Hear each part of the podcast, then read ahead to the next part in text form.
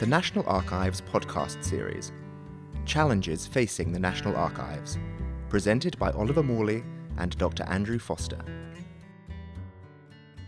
Well, welcome everybody. My name's Andrew Foster, and I'm an early modern British historian by background. But I'm here today to interview Oliver because I'm the chair of the Historical Association Committee for Public History. And that committee is very concerned about what we're calling the wider infrastructure of history archives, galleries, museums, and libraries, all of which we see as in some ways under threat and problems at the moment. And I'm also, as a member of the HA Council, been a member, privileged to be a member of the stakeholders group that has existed for the last year or so, working with Oliver and, and his colleagues, hearing a bit about some of the problems, the cuts and so on that have been going on my interview, I suppose I need to say then, is with Oliver Morley, who is acting chief executive of the National Archives. Do I still call you keeper of the public Ar records as well? You do, you do. I think actually Keeper of the National Archives is probably more holistic in terms of, of, of where we'd be, which I know uh, my predecessor but one used to describe herself as. So um, I think that probably covers the full scope. Keeper is entirely fine. But have we also, you moved into sort of information management somewhere in your title?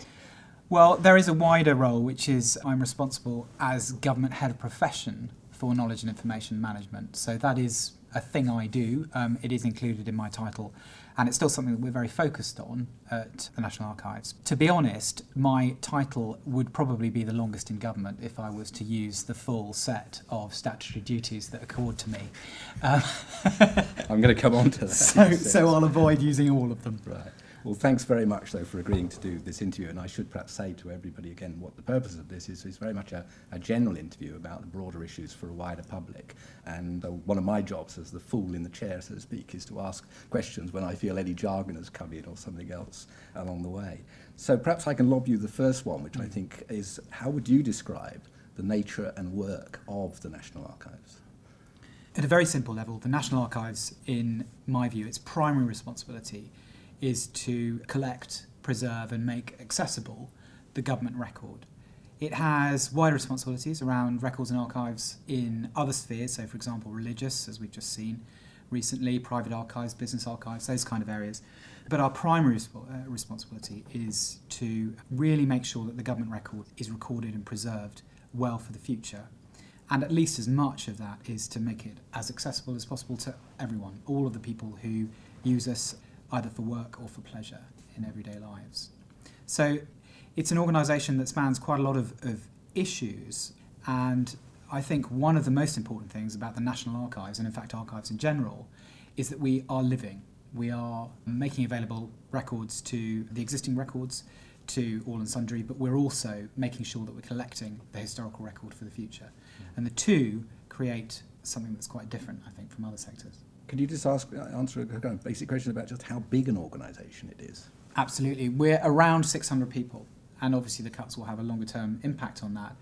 But we're around 600 people, and, and I roughly, you know, there are there's obviously back office and, and those kind of areas, but it roughly splits into, in some ways, around a third, a third, a third around those kind of collection, preservation, and access areas. And I, I would probably argue that that, uh, that reflects the fact that they are all important areas to us. They're all very critical. It's kind of moved in. Another question, in a sense, is the balance of that work. I suppose I was crudely putting when we were talking earlier about what mantra you use. For me, I think of it as collection, conservation, cataloguing, I suppose contextualization, I'm into my big C's, and communication under each of those kind of headings, if I give you again. So, what is the balance of work and how has that been changing in time? Well, you know, the, the, as I think we would all agree, the largest change for everyone has been the impact of digital technology on the way archives work. And that applies to all of, of your C's. I'll try and recall some of them, but you know, in terms of cataloguing and contextualization, obviously a big part of that is a digital workload, even around historical records. Mm-hmm. There still needs to be a digital focus. It, the way I would put it is that there is no researcher in the world today who does not use digital resources. You know, even if you are very much looking at early modern records, for example, you will still be using digital records throughout that process. So the balance, I would say, has, in some ways has not necessarily changed that significantly. What has changed is the percentage of the work that is done digitally as opposed to with physical records um, in the past. So it'd be interesting to compare it historically. I suspect the change has not actually been as marked as people would say, but the mm. skills have had to be far more wide. Moving topic slightly, they, obviously we're all aware we're living in, in powerless times, a new age of austerity people are talking about. How has the National Archives coped with the cuts to date? By which I mean some of the things that you've had to do in the last year or so, the mm. first phase really, which included, of course, the distressing for many in the academic community, but understandable, I know, the Monday closing and the car park fees and those sorts of things. How is, how is all that working out? Because I think you were going to be monitoring that. How have Yeah. people adjusted and shifted to other times of the week and other things like that, and from as far as your evidence shows? Well, we've done a proper lessons learned review. I mean, it, it- would be fair to say that there are a lot of people who are interested in this. I should probably give some context, but our work to reduce costs over the last year across government and also the wider academic community to, to see what happens. In terms of our approach, which was to save 10% in this financial year, we have looked at a staff reduction of around 35 people, and we looked at last year, as I say, and also looking to close one additional day a week. So we now have a five day week rather than a six day week. So that's the, the savings program that we initiated, and it was, as you would have experienced, it was, it was tough, I have to say, for exec team and, and my predecessor to put that into place. Certainly, the thinking behind it was that in financially straitened times that were to come, it would be very difficult to implement that kind of program and do it in a way that allowed us, well, let us afford it, to be honest. The results were significant. I mean, the first thing is that we said we would save around 4.2 million pounds, and we have done. So we've audited the the results. The other element, I would say, was the question of the quality of customer service in the reading rooms, and we have seen incredibly, actually, no decline at all in the number of records. We audit it on a um, monthly basis. Uh, the number of documents that have been provided to the public has not declined at all. In fact, it's slightly up. So the public has, all credit to them, responded to the change in opening hours by simply adjusting their Yeah. um, their use of the records. There's been no impact on demand. It's still very considerable, and in fact, a lot of our staff in document services have had to work extremely hard to meet the additional demand in those in those times. But it's been um, successful. Customer satisfaction has not declined. So we're looking at our customer sat- satisfaction figures. The ones earlier in the year were around, I think, 93% mark, and our current survey is showing we will certainly be um, around that kind of level. So there is no indication that customer satisfaction has fallen either. I don't think that's a reason to then say, oh well, we could cut opening hours more. Glad to hear that. I should preempt that question. But what it did show was that a reasonable reduction in opening hours was acceptable. It may not have been ideal for everyone considered, but it certainly was better than not doing it. And we fundamentally work from the precept that sometimes quality is better than quantity. Um, and in this case, when it came to service, that's what we were focused on quality rather than quantity. What that has let us do for the years to come is we've made the savings in advance. We are saving from the baseline before the cuts. So it allows us to largely shift the savings that we made last year into this year. So we don't have to make any further redundancies over the next four years. Very good news. I mean, that is preempting. I mean, the sixty-four thousand dollar question is, you know, obviously when you first made those cuts, that was even before the coalition government and what we knew about uh, what was going to then happen. And so the big question on everybody's mind is, is what do you forecast for the next few years? What have you now had to do in light of uh, the coalition government? Well, I mean, as I said, we, we will be taking the staff numbers down, but not very hugely. And I've presented this to staff, so it's no big news, but largely out of turnover. And we do not expect to have to stretch things too far. So we may be around 580, that kind of level, by the, by the end of this period, end of the CSR period, but it is not a significant reduction beyond our current staffing levels. Um, what we are going to have to do is reduce the amount we spend on investment, and we are also closing um, or cutting our London office in terms of our estate, not our people. So we're moving people into Kew, consolidating on Kew. So you'll be pleased to know as well that Kew will remain a feature of our estate strategy for the next four years. And I think the com- those combination of things will allow us to basically sustain really a similar level of service that we have now. I don't, I can't guarantee because you know you look at what's happening across the RSC, you don't know what will happen in terms of government funding, but with our CSR settlement, we would be able to maintain that level of service going forward. Could I uh, broaden the discussion a bit in a sense because I know the National Archives were deeply involved in a strategic document, wasn't it? It was Archives for the 21st Century, Yeah. which again I think was what about a year or so ago now that that was that was launched, and that was on behalf of archives throughout the country and, and, and, and had a bigger remit to it, which you were I think heavily involved in. So where does that leave that strategy, though, the cuts that are going on? And I speak partly coming from uh, West Sussex, where I know fairly draconian cuts are likely to be hitting a, a, a department, an archive county record office that's already been rather savagely hit. And that's happening all around the country, and we're hearing those reports coming into the Historical Association. Uh, I mean, it is clearly an area which we are concerned about. We're concerned about for a number of reasons. There's one which is a purely legal reason, which is my responsibility as keeper of the public record, is to be concerned about the quality of record, record storage and provision of those records. And we have previously engaged with local authorities who we have felt not to be, and we've done that under my watch as well, who we felt who've not been providing proper preservation for their records. So it's something we feel very strongly about. More generally, archives for the 21st century um, is the right strategy. It was it was cross-party. It was quite generally supported. Do I think there is an opportunity to refresh it, considering the times which you know un- under which we currently work? Yes, I I think we need to be far more definitive, to be honest, about how we can help archives in this climate and how archives can help themselves in this climate. Realistically, we are going to have to all confront some of the issues, much as, as we've had to, um, and work through them in a way that means that we maintain the quality of, of archive services more generally. What that means, it's a bit early to say, but uh, um, certainly I think it will be a priority for us over the coming months. Mm. I know that one of the issues, I think, in possibly been felt more out in the uh, provinces has been the issues about conservation Mm. and the number of conservators now. there. It's a very technical uh, job, very specialist job. And I don't know whether that means that sort of problems will come back to you in the sense of more work coming in of a different kind.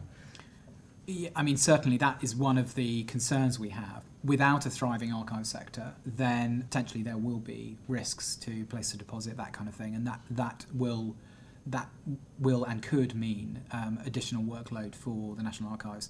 And we are, you know, we're not unstretched. Um, I don't want to be complacent about our funding settlement. We've done well to get where we are now, but that doesn't mean we can take on lots of additional work. So yes, it is, a concern, and I think the focus on the wider archive sector is therefore something we have to be um, uh, we, we cannot lose, um, and we'll probably be stepping out. I suppose a general question to coming in this way, but it can be put both ways. In a sense, what do you what do you see as the essentials of an archive service that we all need to fight for? uh, In a sense, what are the essentials for this country? In a sense, Uh, for this country? Well, I mean, it goes back to these key questions of, of collection, preservation, and access. To start with collection, because I, I think it's quite often ignored in the archive debate, one of the important benefits that archive services can offer is that kind of rather prosaic records management, information management capability to their local authority, which in a lot of cases they're, they're not necessarily providing at present. And there is expertise in the sector where there are really successful archives doing that. There is no question as to the benefit they provide their local authority. So that is a really important part of things.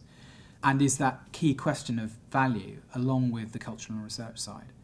Preservation, clearly, in some ways, the core role of the archive and it's one which we are particularly concerned about because of the, the legal framework under which we operate. So we want to be in a position where I quite often describe it as, as I want to be in a position where I can sleep at night when it comes to the preservation issues. So fundamentally, for a national sector, we need to be providing ways to preserve that are cost effective, efficient, but meet the preservation requirements that we all believe are necessary. And then finally, access. You know, if you are making your point to your local authority partner, you also need to make your point to the public. There is, I think, partly because we're, I'm sure we'll come on to MLA, but partly because of the MLA's work over the past couple of years, there is a clear understanding that there are many ways in which to make archive services available to the public. The important thing is that they're made available to the public. Yeah. And you know the degree of initiative and innovation that I think nationally we use to bring archives to life could, in some ways, be pushed by this cost crisis to really, really, we, you know, we could show real innovation, real interest in giving access to archives in ways that haven't been done before. So it'll be interesting to see what happens. Mm. And the Historical Association, of course, has long been familiar with the work of people like Andrew Payne and your education department. And again, though, one of the things that's going on out in the provinces is I think, uh, whereas, say, 20, 30 years ago, there were education archivists attached to many county record offices, that's no longer the case. I think it's a, it's a real problem area. So that presentation, access and interpretation and helping people to make better use of the material is something that we've all got a job to do. And, and I know you play a big part in that already. Yes, and I, I think that's that's not to say that preservation isn't vital, but I, you know, what would worry me most nationally would be if we were falling into a trap where we were only focused on preservation. It is very fundamental that those two other elements are pushed forward as much as possible. I suppose, in a sense, we've been answering another put another way is is what you see as the main challenges to the work of the National Archives over the next five to ten years? Well, I tend to answer that. You know, once once we move beyond the cost question, which is obviously uh, really significant for everyone, but then I, I tend to move move on to the question of digital, because I think you know our recent religious archive survey and more generally the question as to how digital records are being looked after by government by whoever is probably our biggest issue. For me, and I've put this a few times, I am of the view that we really need to get to a point with digital preservation where we have um, business as usual clear, where we can um, say definitively this is what our expectations are around digital preservation. We can manage that at the National Archives, we can manage it when the records come to us. But I think the important question is how can we make it easy, cheap, to be honest, for people to be able to manage digital, record, uh, digital records well for the future? Um, and for me, that I think will be the, the main challenge to come. Mm. And it's interesting talking to the wider, the international archive community, it's very clear that there isn't any definition really there on how best to manage digital preservation for the future. Yes, and it's raising, I mean, we're on that whole topic of the impact of the digital revolution on archives in general, but it's also having a major impact on education. But uh, it's having the interface between that. I'm talking with a number of research students about the whole issue of catalogues and search engines yeah. and the distinction between those and what's going on. But perhaps we can leave that one in a sense. But if we uh, stay with the digital, though, in the sense of what are the current priorities on the digital side? Because I know one of the tasks that you've got is this huge capture of government records now, isn't it? This is the one that was mm. in the press, the celebrated, having the authority to do it, and then capture so many websites a year, isn't it, of every government department? Yeah, yeah so I mean, I think it's been a, um, I was discussing it the other day, it's been somewhat of a surprise how successful our web continuity initiative has been. I mean, initially it was your rather traditional web archive where we go to people and, and offer the option for us to archive their services, in which people quite often say yes but then the usage is very low, and there are other web archives which really don't have very high usage at all. The change, dare I say it, the innovation that our team came up with was to automatically redirect people on a broken link. So, where a government department has effectively changed the website, and the best example is after the last election, they didn't need to archive because we were doing the archiving. And what it meant was if you clicked through on some records, say from the previous administration that had been published, you would get automatically redirected to the web archive. And the difference is so far, in about a year and a half, we've had half a billion redirects, which is probably makes us one of the most used web archives in the world. Um, I haven't compared it against the Internet Archive, but certainly we are very heavily used. Now, what's interesting about that in terms of digital record going forward is that you can see a scenario where if you take some key historical records that you would always have considered as being historical, so for example, ministerial correspondence, that kind of thing, a good piece of the email that is available, again, between relatively senior people, um, but sufficient to get a really good feel as to the historical record, and that that is published, particularly when you add in the government's agenda on transparency, um, you're getting quite close to a complete digital record. And that's what I mean about getting to business as usual. It's really seeing your way to a way uh, to, to somehow making it completely seamless for us to collate the historical record when it comes to the digital side of things. And I think the interesting thing about these times, one useful part of it, is that whereas maybe a few years ago people might not have felt that things were particularly historical, Yeah. The last year or so has been incredibly valuable historically, and a lot of the correspondence um, has, in fact, both used historical records to drive, for example, the creation of the coalition government, but also the creation itself of that coalition government has uh, elements of his history about it too. But what you're talking about also is an incredible explosion of data. And I think I've seen some data that you, you put out yourselves in a sense that the accumulation of historical records has now sort of taken off in, a, Yes. an incredible way, Mm. which is in a sense causes a further kind of problem for you in terms of the, say, has, it, has the whole work of the National Archives shifted to cope with the problems of the 20th century and 21st century records? Uh, Well, I mean, based on the simple staffing levels, no. Um, I mean, web continuity is a fairly small team, and one of the the wonders of the internet, of course, is is that you can scale, and technology is that you can scale far Yeah. more. When it comes to supplying documents in the, re- in the reading rooms, that is far more labour intensive. Mm. We deliver 500, uh, 500 to 600,000 records a year in the reading rooms with a significant number of people. And via ourselves and our internet partners, we're delivering 110 million records a year. So Mm. it's, you know, our, our view is that the levels of resourcing are about right, but it's, you know, you have scale. I, w- I would say quite categorically, actually, that there hasn't been a shift towards a digital record. It simply reflects the reality of digital content, Mm. that, both on the historical side and the, the new stuff coming in.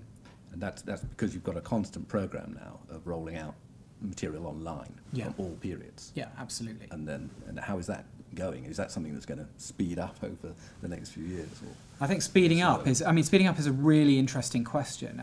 One of the things, the first thing I should say is, is as far as I can tell, we're probably the most digital archive in the world, um, in, in National Archive anyway, in terms of what, we're, what we have put up online, either via ourselves or, or via the licensing program, which is a good place to be. The reality is, though, we are never going to digitize everything. It's, it's just not possible. We have too many records, and so we will always provide a physical service.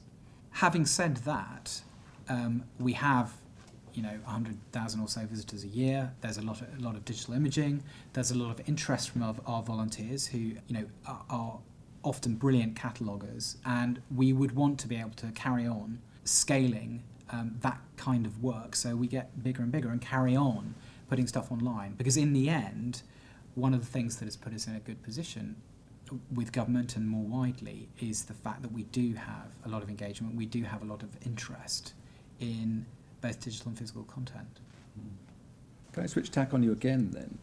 And this is something that came up, I think, in the discussions with the stakeholders group as well, was that uh, growing concerns, as particularly in the business community, as uh, one of the effects of uh, the, the, the problems has been businesses going out of business, big old business like Wedgwood and so on, Yeah. is do you think that we have we need greater protection for archives than that provided by the legislation, which I think is basically comes from 1958, doesn't it, in terms of your main remit?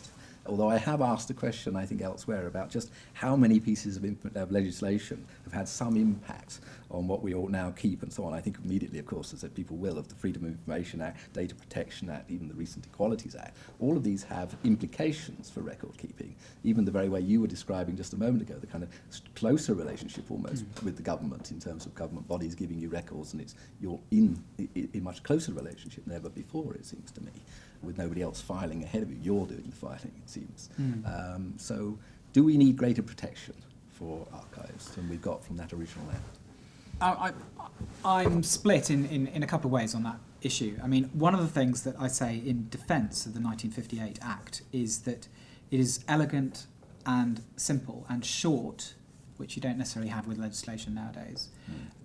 It's clear, and even better, it is actually format neutral. So it doesn't matter whether records are digital or paper or they, or film or whatever. It rather fortuitously, no one decided to put a, a, a format requirement in there.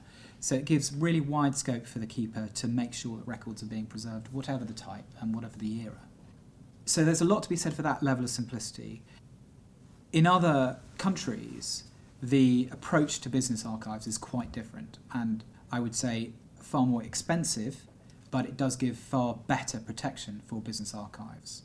I think realistically, considering the legislative cycle, it's unlikely that we will be able to do much around the Public Records Act in terms of preservation. There are some changes that are potentially going to be made anyway because of the 30 year rule. I would suspect there won't be additional preservation orders on business. Having said that, we have thus far worked well to, um, it's, Wedgwood's a good example, to engage in process to make sure that preservation is in place, etc., etc. So we, we work with the existing legislation. I think it's unlikely that we will be in a position to make significant changes to, to add to that protection level in the future, though. But you're therefore would say to a general public that, that we should rest assured that there is sufficient protection at the moment and that archives aren't suddenly being binned or leaving the country when an American takeover takes place and they're part of the assets of the company, I suppose. And uh, there you go. I think I would take it on a case by case basis. I certainly wouldn't be able to give a sweeping assurance that business archives could could be protected. I would say generally that where we know where there's an issue, we will be we will be in there. I think legislation is problematic in this climate because if we were to put further legislative protection on business archives, that would clearly be a cost on business. Mm. And that is not something which is, when we need the private sector to pull us out of the recession, I can't see that as being a valid option. But it's, you know, it's certainly one which we're aware of and focused on. Mm. What's your take on this expression that we're hearing more of, community archives, and how they're being kept and, and what's happening there? I think that you know I, the first thing to say is, is that obviously engagement and participation from communities more widely is certainly not only worth having, but it's, it, it's one of the core planks of, of what this government is, is is about. So from that point of view, it's something that we have to support um, and would support. But when it comes to community archive, clearly we again would be concerned about the way the records are being preserved, assuming they have historical value, and and the way they're made accessible uh, as well. But I would probably argue even more strongly for the sustainability of that hmm. archive. Mm. You know, it, the key question is not whether a community a community can put together an archive for now, yeah. but whether they can put it together for the long term, because that's, I think, what that's one of the core aspects of what an archive is, is its longevity. Mm. But as I understand it, you've got no remit really. If somebody offers you a community archive that they've maintained over a period of 20, 30 years, you, not you, you could turn it away. Well, of course, it partially depends on what the archive is. Yes.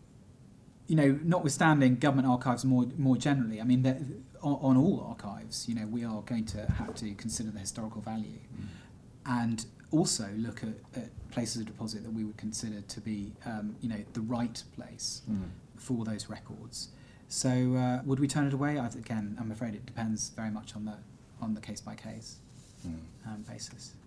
Can I move on to a rather more esoteric, maybe, then, the sort of what we mentioned earlier? I think what changes are envisaged for the way in which cataloguing of records is going on. As I say, this phrase really, search engines, is becoming the kind of more common way now in which people are thinking they're finding things. And this is causing a number of problems, I think, in county record offices as well, where a user now goes in and is quite often told, go to the machine and start looking. And it's not anywhere near as comfortable as, as all the books on the shelf. Uh, and nor does it necessarily have everything that's in the books on the shelf.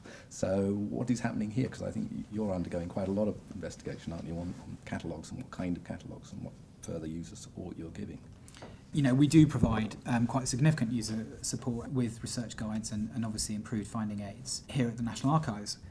Fundamentally, for people who are used to looking through a paper catalogue, there is a moment of disorientation when they first move to an electronic catalogue. But as I said, most regular researchers now are entirely used to an electronic catalogue.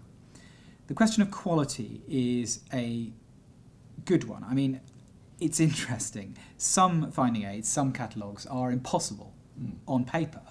And if they are moved straight to digital with no no changes, then to be honest, it is the aficionados who mm. may still be able to understand that catalogue, but uh, in a lot of cases, it becomes less than functional. The answer, therefore, is to consider the quality of the metadata that comes with the cataloguing and do often do work to improve that quality. When it comes to search, search is, pro- is particularly problematic with archives for a variety of reasons, in my view, particularly your page ranked Google type search, because popularity doesn't really work. No. Um, you can't use page ranking to give you an effective response to an archive catalogue. But in some ways, that's the fundamental difference between research and search. You know, archives are research institutions. They're um, research institutions with a wide user base, stretching far beyond academics and, and, and Mhm. historians. Yeah. But as an important part of, of, of the archive activity, in a way, is people need to engage with many more records than they normally would do if they were looking at a straight Google search. And you will see people going page by page down a list of our search results, and that's part of the experience. Now, what we have to do is to make that as functional and clear and easy to understand and use as possible. We have to come up with, I think, as a community, we have to come up with a way to make um, the experience of looking through a catalogue or through search results in an archive as easy to use as possible. And that is something that we are fairly continuously grappling with, actually. Yeah, yeah. Can I? I this is a, a self-serving because I, as I've said earlier, I'm an early modernist, and so I, all this talk about all the modern digital records and then the digitization process. I mean, what are you doing with the older collections? What is in it for me, the, the early modernist or the medievalist? What are you still doing for me, or are, have you just transferred the stuff to the Cheshire salt mines and, and I now read it online or something like that? Certainly not. No, I don't think I don't think we have any medieval documents in the salt mines actually. Uh, state papers, because of course they've been digitised. So uh, so we have a few, which have been digitised beautifully, fairly well. I'm not an expert. I wouldn't claim to be vaguely an expert on the early modern period, so I'm not au fait. But I think we're still doing fine rolls. That's ongoing ongoing cataloguing, and we've obviously we're still doing state papers at some scale. The state papers, if I'm correct, is a commercial venture as well, isn't it? It's a combination, and therefore, one of the worries I think is how far, increasingly in the future, general members of the public will need access to a particular account in a university in order to be able to get in on some of the material. I know they can use that material free here, And they but, always uh, will be able and, to. Uh, thank you. That's a very good. say. Well, at least for the next four years. we'll see what happens on the next CSR, but certainly that would be the view. And I think a number of people are coming back with reports about the nature of those catalogues as well, Yeah. so that it's not always as clear whether you're in the index or you're in the material and, and certain things like that, and the nature of the extra documents. But those are all teething problems Yeah. that as we grapple with how we best present material now, I think with catalogues, Mm. we're inventing more front ends, aren't we, really, essentially, uh, as ways, ways in.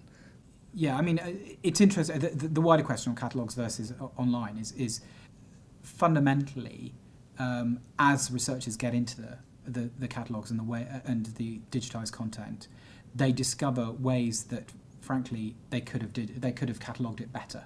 And it takes a while because I'm not entirely sure that. Um, so, for example, if you look at, at some of the microfilm records, traditionally people just like going through lots of records on microfilm as opposed to being able to search but then finding it somewhat more difficult how to pass those results. So it's an interesting question. I've heard it said in, in county record offices um, that, in a sense, we're all suffering from the problems of success because one of the things that they've found is whereas at one time they were budgeted for having a series of microfilm readers in a corner, and so the family historians who came in in great number were put on the census machines or on other machines. But gradually, as uh, the public has become better educated about that, and as the nature of the cataloguing and the search engines has been, that people are asking for the full range of historical documents in a way that a small county record office has therefore not got its rooms geared up for almost Yeah. in terms of how it's doing things. And so presumably similar things have happened here. The problems of success have, have, have caused you know, the greater demands across all varieties of records. Is that, is that the case? I, I think that's true, um, but as I said earlier, I would rather be a local archive office that has um, creditable and clear um, public use, the one that can't make that case.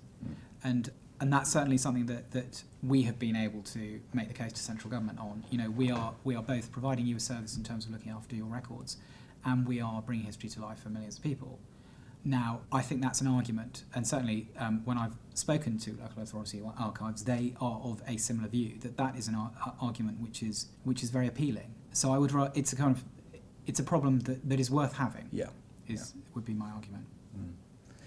this is really concluding, I suppose, on the sort of uh, the David Cameron uh, kind of question of the big society. Mm. And I wanted to ask how best can members of the public and also bodies like the Historical Association uh, help to support the work of the National Archives, as far as you're concerned, for the good of everybody? Absolutely. I, I mean, I think the first thing to say is that joining the Friends of the National Archives and obviously um, volunteering as well for some of our projects is always incredibly gratefully received, um, uh, and some of the work that has been done has been absolutely terrific. It is, uh, it is something that, that will become more and more important, I think, over time to us, and is uh, not something we will be reducing. I mean, one of the important things, as I said earlier, was that if we want to build scale, if we want to carry on making as many records available to as many people as we can, then volunteering plays a very, very important part of that. So yeah, generally opportunities um, across the board, and I would say just um, also support your local archive office as well. Mm. Yes, thank you very much, then, Oliver. This event was recorded live on the 29th of November 2010 at the National Archives, Kew. This podcast is copyright to the National Archives, all rights reserved.